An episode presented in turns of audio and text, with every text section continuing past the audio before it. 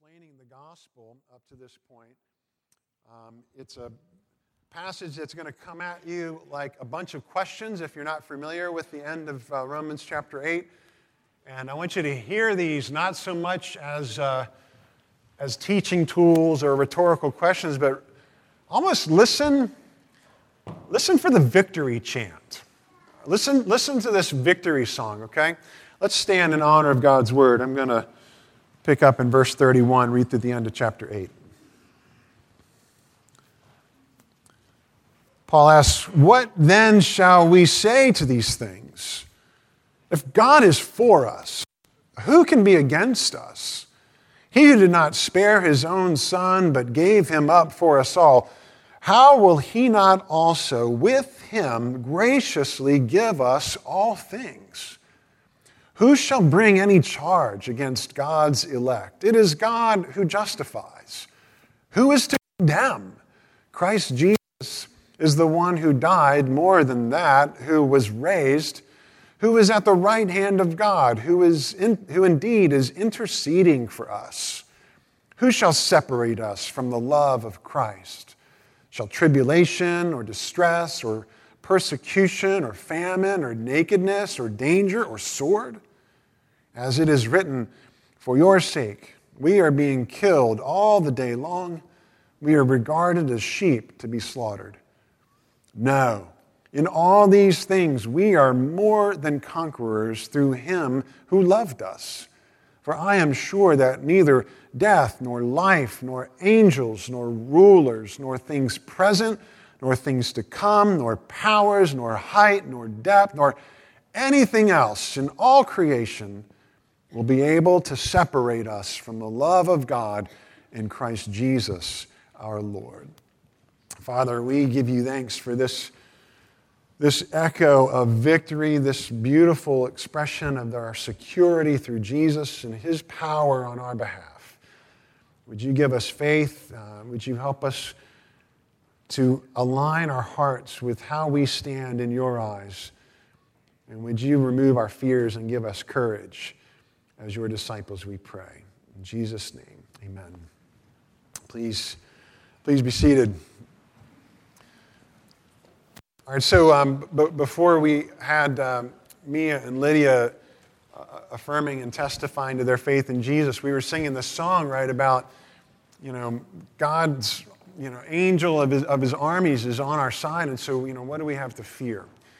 Uh, that, uh, that song is giving us a picture of what Joshua experienced on the outskirts of Jericho. And he meets the commander of the Lord's army. And the commander of the Lord's army challenges Joshua you know, if, if you are on the Lord's side, uh, you are on the proper side of this battle. Um, it, it's what you know, Paul maybe had in mind as well when he's talking about how if God is for us, that completely changes the landscape. I, he doesn't care who's aligned against you. Heaven and earth, powers and principalities, and you know, anything else in all creation can be aligned against you. But if God is for you, you have nothing to fear. Why is that? Uh, let's look at this outline here where Paul's talking about the implications this victory chant that, that he's reciting, if God is for us. And it begins with another question uh, that leads into the rest of them. He says, What then shall we say to these things? And, you know, for the benefit of any of you who are just joining us, or even just as a refresher uh, through our series in Romans, we should probably ask, well, what are these things that he's referring to? Uh, and the immediate context is just what we would have seen in verses 29 and 30. You can look back there in your Bibles where Paul talks about this chain of events that God ordains, where he goes all the way back to before the foundations of the world, saying that those who God foreknew, he also predestined to be conformed to the image of his Son. And those that he predestined, he also called. And those who were called, he also justified, and we can throw in there, he also adopted. We can throw in there, he also redeemed, other things too. And those whom he justified, he also glorified. Glorified being put in the past tense, even though when we think of glorification, we think of it as future tense, something that's going to happen when Jesus returns and brings to perfection all of us who are wrestling with the now and the not yet. We've got the Holy Spirit. He's making us holy, but we still wrestle with sin. We still blow it. We still skin our spiritual knee and fall down, and the Holy Spirit lifts us back up, you know, pats us off and sends us back onto this path this trail of discipleship. So, sanctification is really just incomplete glorification. And Paul is covering this, this entire chain of God's activity in our lives. This, uh, what's been described as a golden chain, what's been described as an unbreakable chain. And so Paul is saying, what shall we say then in regard to this chain of sovereign activity uh, in our lives by a sovereign God uh, before whom nothing, nothing can, can stand. All right? And, and so that's the immediate context, but there's a broader context too. Uh, when Paul says, What shall we say to these things? Uh, he's not just talking about the previous two verses, he's talking about everything that he's said since saying, Hey, you know, good to, good to talk to you, saints in Rome, um, from chapter 1, verse 1. Uh, this is really the, the very middle of the letter. Um, and so he's reflecting back on everything that he's explained that really has its, its concentration in chapter 3. In chapter 3, Paul talks about how God has revealed to the world, made evident, made manifest his righteousness. And not, not, not the kind of righteousness that, that expects us to climb and, and crawl and claw our way up above and in competition with everybody else to kind of be king in the mountain and be the best of the best and get God's gold medal, his gold star. You're the MVP. You made it. You're the best. You know, too bad about all those other people. You know, well done. Come on in. You deserve this. That's not the kind of righteousness that Paul's talking about. The kind of righteousness that Paul is describing, that God's revealing to us, is a righteousness that anyone can have by putting their faith in Jesus Christ, who never sinned, who never broke the law, who never was responsible for any kind of, of, of harm to come to another person or to anyone and who was the perfect man, the perfect Adam that we all were meant to be, but because of our own personal sins, failed to be.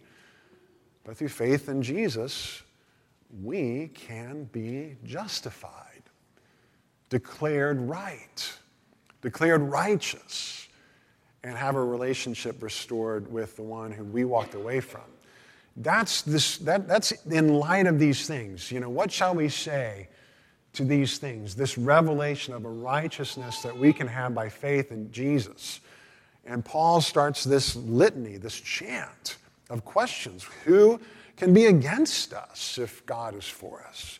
How will he not also give us all things if he's given us Jesus? Who shall bring any charge against God's elect if God justifies us? Who is to condemn? And who shall separate us from the love of Christ? And, and, the, and the answer is nothing in all creation. And so it's just this beautiful, encouraging promise after promise after promise. Let's go back to promise number one. Who can be against us? In verse 31, Paul says, If God is for us, who can be against us?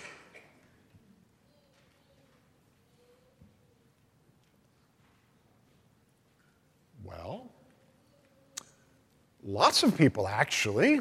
Um, it's a little bit of a curious question. Who can be against you?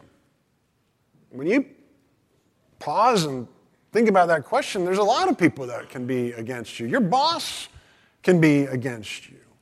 Your employees can be against you. Your coworkers can be against you. Your coach can be against you. Your teammates can be against you. Your boyfriend or your girlfriend can be against you. You know, uh, on and on it goes. Your, your dog can be against you. Your cat, well, your cat is always against you, but even those that, the, you know, really that you would expect to be close and near and dear to you. Uh, look, there's times when the wheels fall off relationally.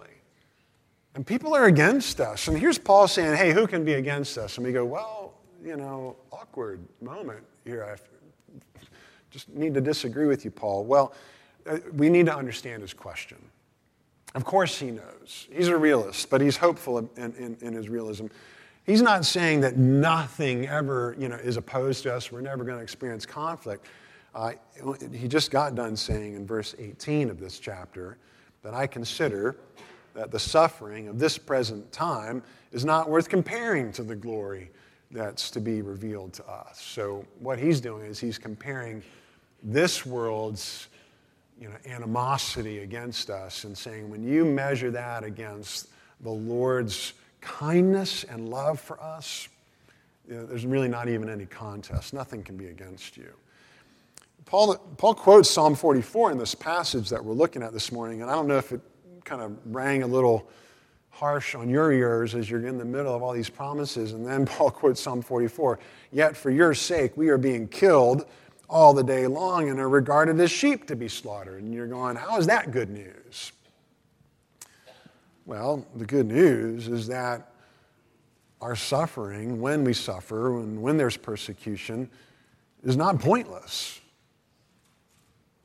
And it's not going to end in, you know, in something that's, that's uh, going to be unsatisfying. There's not going to be injustice left on this planet. When, when Christ comes back, it's all going to be put to right. So ultimately, who can be against us? Maybe you remember being a kid, um, and I don't know if you were on the playground or at home in your neighborhood, but there was that other kid who was bigger than you and meaner and um, just you know, took your lunch money or pushed you or something or whatever. And you, maybe some of you, had the privilege of having that older brother or that parent who found out what happened and made things right. And you felt secure, you felt vindicated, you felt, you know, there's order in this world, and I'm so thankful for my older brother or, you know, my parent or whoever. So take heart because what Paul is saying is that that's fundamentally a principle that's going to happen cosmically. That no matter who's against us and no matter what's happened to us, if we are in Christ, there is a day coming when our older brother and our Father in heaven is going to make everything right. There's not going to be anything left unresolved. The great cleanup project of Judgment Day isn't going to leave anything kind of hanging out there where people are going to go, well, what about that? Or what about that? And the day when Christ returns is going to be the most cosmically satisfying day that anyone will ever experience and will carry that satisfaction forward for an eternity, going, Just and true are your ways, King of ages. Jesus talked about that day in John chapter 6, and he said, This is the will of him who sent me that I should lose nothing of all that he has given me, but raise it up at the last day. For this is the will of my Father, that everyone who looks on the Son and believes in him should have eternal life, and I will raise him up on the last day. He's the good shepherd. He's not going to lose any of his sheep. Ultimately, no matter how many wolves encircle the flock, none of them are going to stand against the shepherd. And therefore, none of them are going to stand against you or against me. That's good news. It's one of the promises. That's how Paul leads this litany. He moves on to say, you know, in verse 32, he who did not spare his own son, but gave him up for us all, that one, that father, that king, how will he not also, along with his son, graciously give us all things? Can you imagine him withholding anything from you? If he gave you Jesus, the most valuable possession the Father could, could have, and he gave, him, he gave us Jesus, then what else would he hold back? Imagine that, um, imagine that I was going into renal failure. Um, imagine that both of my kidneys were shutting down, and I was facing a lifetime of, uh, you know, what is it, 15 hours a week or some, some awful amount of time that you have to spend each week on dialysis. So imagine I'm facing a lifetime of that, and uh, you hear about it, and you go, um, hey, Essen, guess what? Um, I happen to have a spare kidney. You know, you want, you want one of my kidneys? Yeah.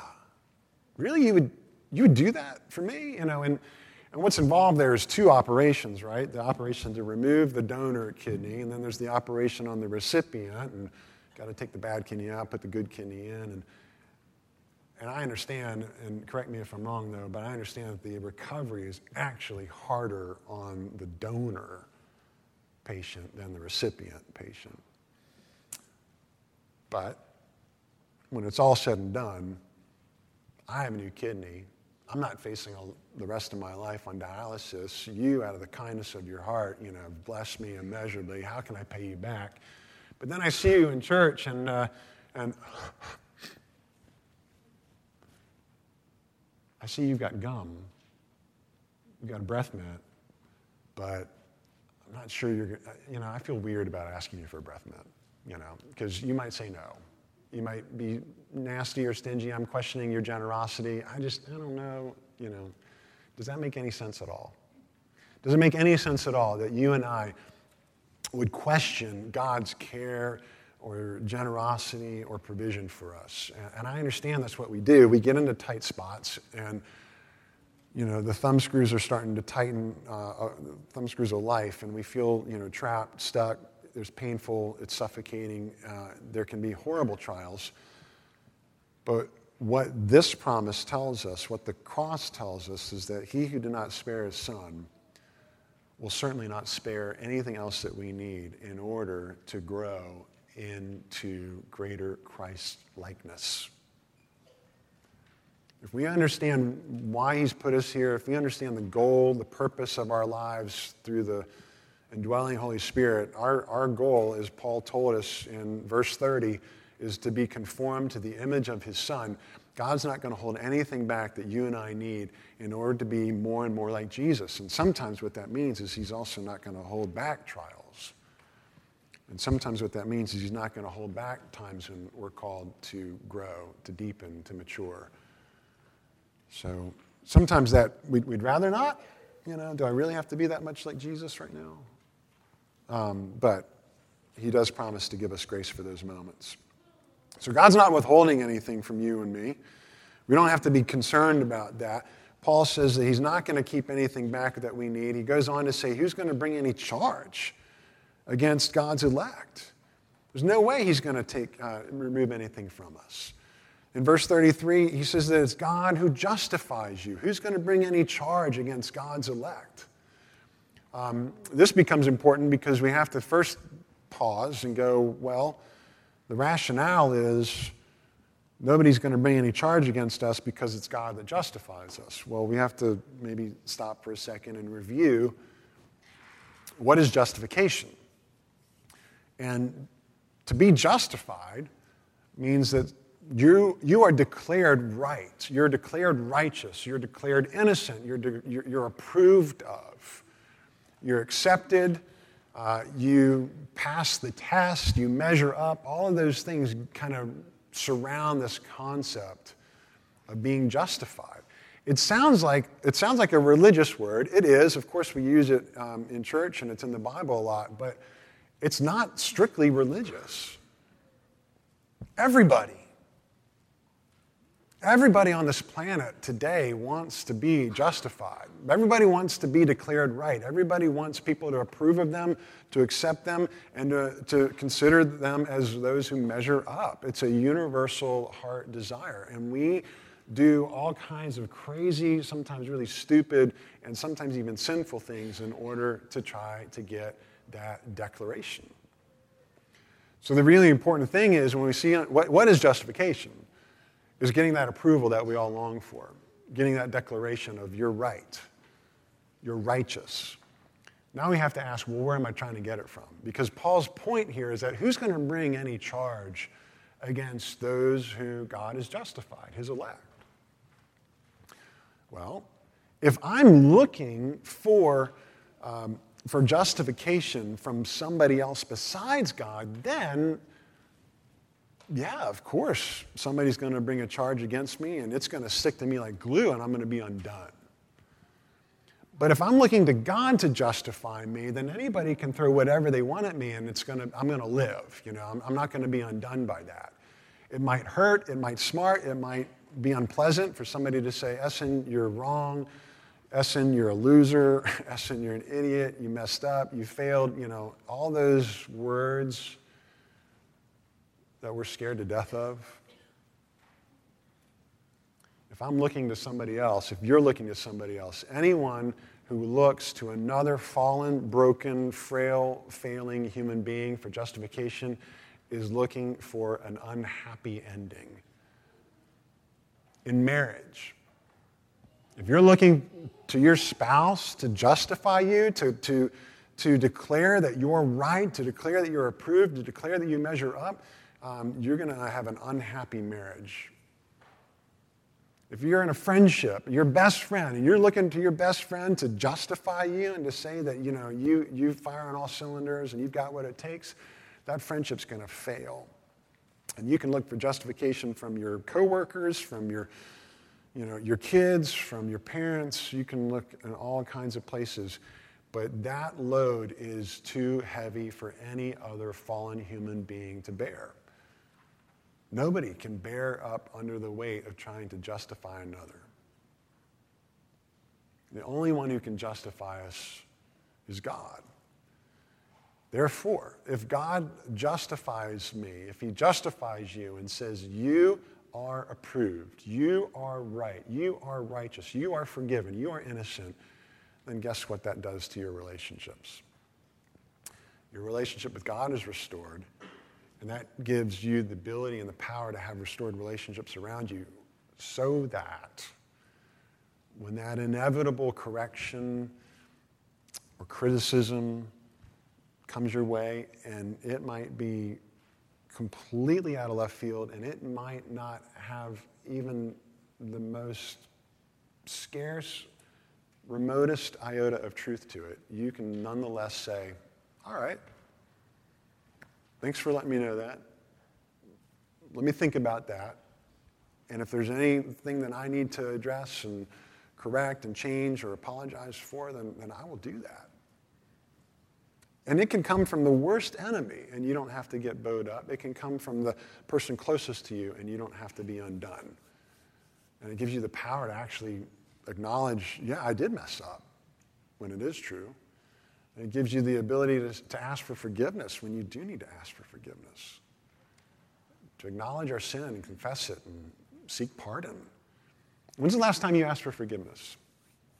When's the last time you said, when somebody corrected you or, or, or criticized you and you said, Gosh, you're, you're right?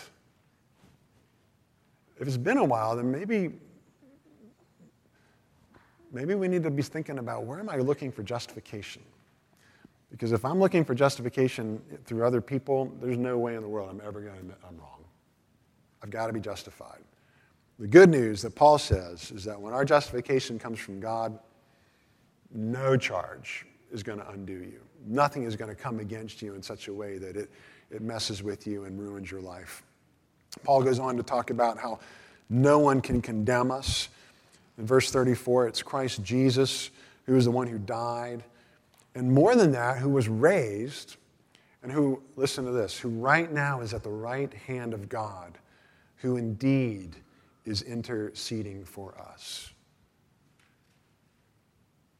Right now, indeed is interceding for us. Jesus is doing that right now. We just, last week, we're looking at these prior verses where Paul is talking about the Holy Spirit who is within us interceding for us, even when we can't come up with the words, even when all we can get out is a groan, the Holy Spirit's praying for us and interceding and bringing those prayers, those longings before the Father.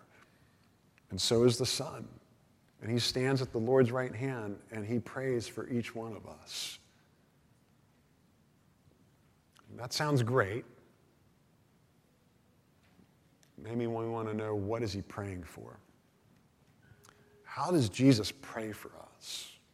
What is he praying for for you?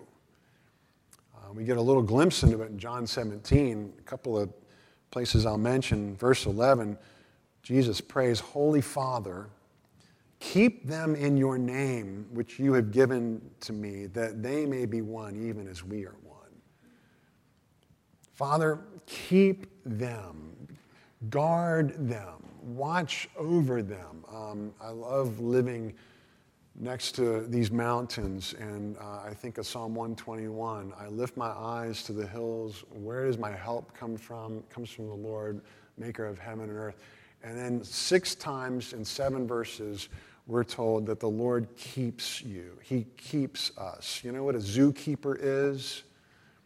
He keeps the animals, makes sure they're okay, and protects them and feeds them and looks after them. God is our zookeeper. He's our good shepherd. And he keeps us and he blesses us. In verse 15, Jesus prays that he would keep, that Father, keep them from the evil one. I mean, you get down to brass tacks, there really is an ancient evil intelligence in this world aligned against God, aligned against his people. And we would be foolish to ignore the reality of the devil, but we would also be just as foolish to imagine that the devil's just as powerful as Jesus. We know his end, but we've got to be aware of his strategies too. And Jesus prays that God would keep us from the evil one, just like he prayed for Peter uh, uh, at the Last Supper. He said, Peter, Satan has asked to sift you like wheat, but I've prayed for you that you will not fall. Um, you know the rest of the story. Peter denies Jesus three times, and then what does Jesus do? Peter, I can't believe you. You ought to be ashamed of yourself. We're done, right? We're through. Jesus restores him. Peter, do you love me? Do you love me? Do you love me? And Peter becomes you know, this spokesperson who is the champion before the nations at Pentecost. Remarkable transformation because he understands and has experienced how Jesus keeps him from the evil one. Last way that Jesus prays for us in John 17 24, uh, Father, may I desire that they also, whom you have given me, may be with me where I am. How's that for a prayer? Jesus is praying for you and for me. Father, bring them home. May they be with me where I am. That's not a prayer that's going to go unanswered. It's just not. Jesus isn't going to lose any of his sheep. We are eternally secure. That's one of the beautiful things of recognizing that you know, God is the sovereign plan and we are a part of it. And and He is going to finish the work that He began in us. You don't have to be afraid. Your life is moving toward a destination that God is controlling. And it's going to bring you into His eternal home. All right, so lastly, this fifth question, Paul says in verse 35, you know, who is going to separate us from the love of Christ? Shall tribulation or distress or persecution or famine or nakedness or danger or sword. That's a, that's a lot of things, right? As I said before, Paul's a realist. If the thinking, if thinking along the way that, hey, if God's for us, everything's going to be great, um, you know, we could be imagining that Paul's overstating things, and we hear people tell us sometimes, hey, become a Christian, and your life's going to be fine. You're gonna, it's going to be smooth sailing. And when you become a Christian, when you put your faith in Jesus, you know, great things happen. You're going to get rich. You're going to get popular. You're going to be healthy. Your hair's going to grow back. Your breath's going to smell better. It's going to be awesome. That's not what Paul's saying here. He's saying that when you experience the inevitable suffering, the trials of this world, and the reality of the brokenness around us, you're, you're not going to be a victim of that. You're not going to be separated from God's love for you. God's still going to fulfill his plans through you. God's still going to preserve you. Theologians talk about the, the, the, perseverance of the saints and the preservation of the saints. The perseverance is God's sovereign activity to love us as a good shepherd and to keep us into his fold. The preservation of the saints is that mysterious combination of God's sovereignty and our responsibility where we keep believing in Jesus. We keep turning to Him. We keep following Him. We just wake up the next morning and say, What's my next step as a disciple? And God preserves us on that trail. He keeps us despite, you know, all hell breaking loose. You're not going to be lost. So, you know, here Paul at the end of this great, uh, wonderful expression of this righteousness from God that's revealed, we can be reconciled to God by faith in Jesus, whom He sent. Nothing, no one, no power, nothing in all creation can ever hinder God's work to reconcile us to Himself. God's for us. So let me just wrap up with what Paul says is a conditional clause. He says, if, it's a big if, if God is for us, who can be against us, right? Everybody thinks that God is for them, or, you know, at least they hope that God is for them. Um, but it is a default paradigm, right? I mean, we're going to celebrate July 4th uh, tomorrow, and I love our country, and I'm thankful for our country, and I do believe God's blessed our country, but you keep seeing God bless America, and you, you keep hearing this sort of default mode of, you know, hey, we're, we're his favorite nation. You also compare that with Islamic terrorists who are blowing themselves up, believing that God's for them. You, you see it on, um, on the sidelines of, of soccer pitches, you see it on the sideline of the basketball court where you've got you know, uh, everybody playing for Chile and everybody for Argentina praying, God, give our opposing team the gift of humility, the grace of, you know, this loss so that yeah, they can grow in modesty. Uh, you know, so whether it's uh, Cleveland or Golden State, you know, all these teams, everybody's praying for God to give them the victory. Um, you know, the, the conservatives are, you know, hey, we're moral, God's for us. And the liberals are saying, hey, we're merciful, God's for us. And the good people are saying, hey, we're good, God's for us. And the, you know, people that don't really care, they're saying, hey, we're honest. You know, we're transparent, God's for us. So everybody thinks God's for them. Who is God for? I mean, that's the million dollar question. Who's God for? And God is for the repentant. God is for those who are broken and humble in heart.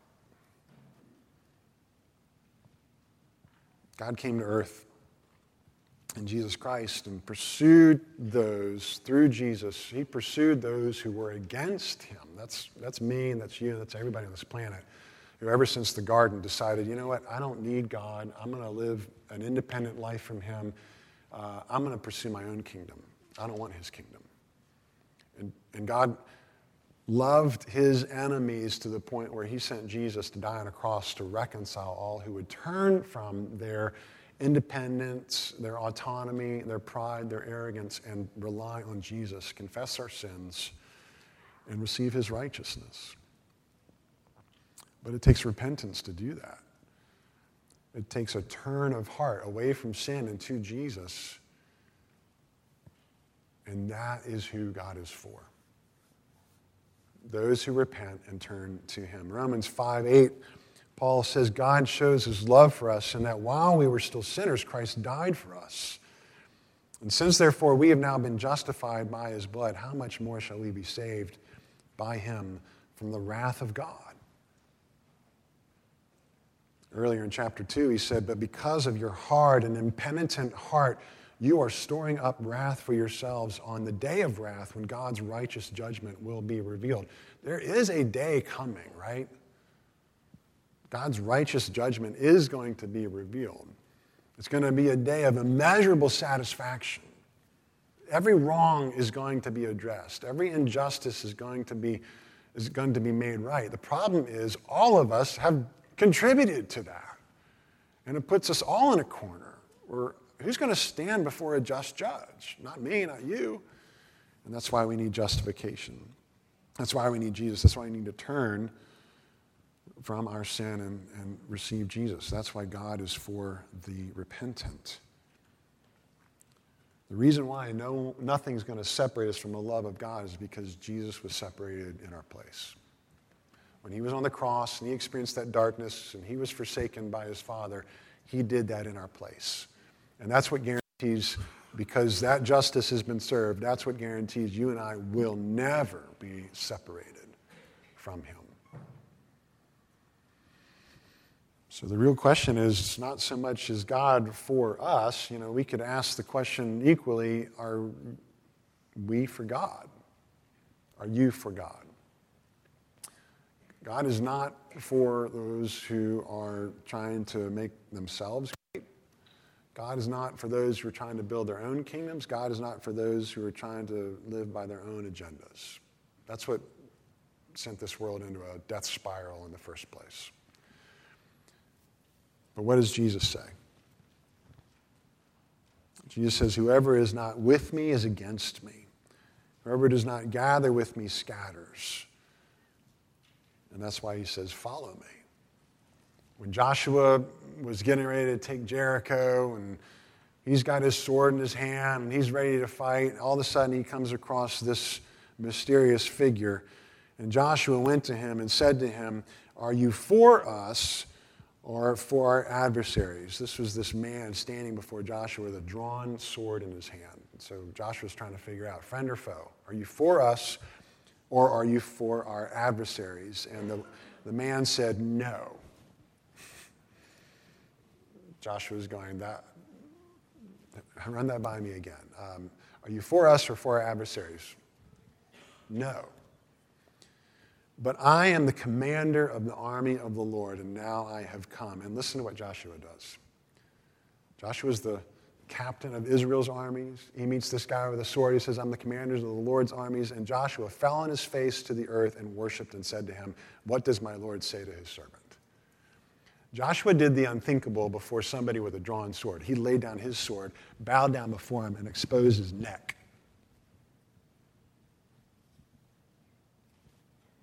I bow.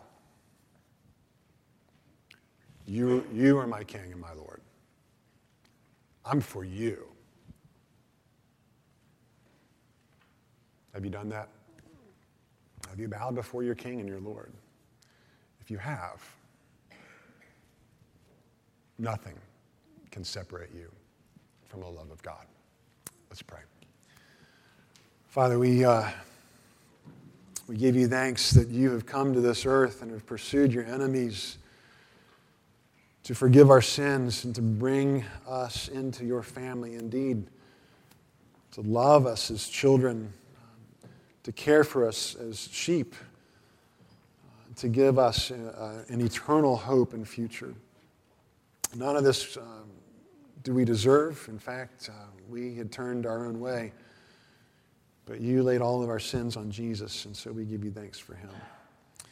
And we pray that you would help us uh, to live lives that reflect this hope. Um, despite hard things and despite difficulties, Lord, I pray that we would not forget that you have promised to be with us, that nothing will be against us, and that you will give us everything we need to be conformed more and more into the image.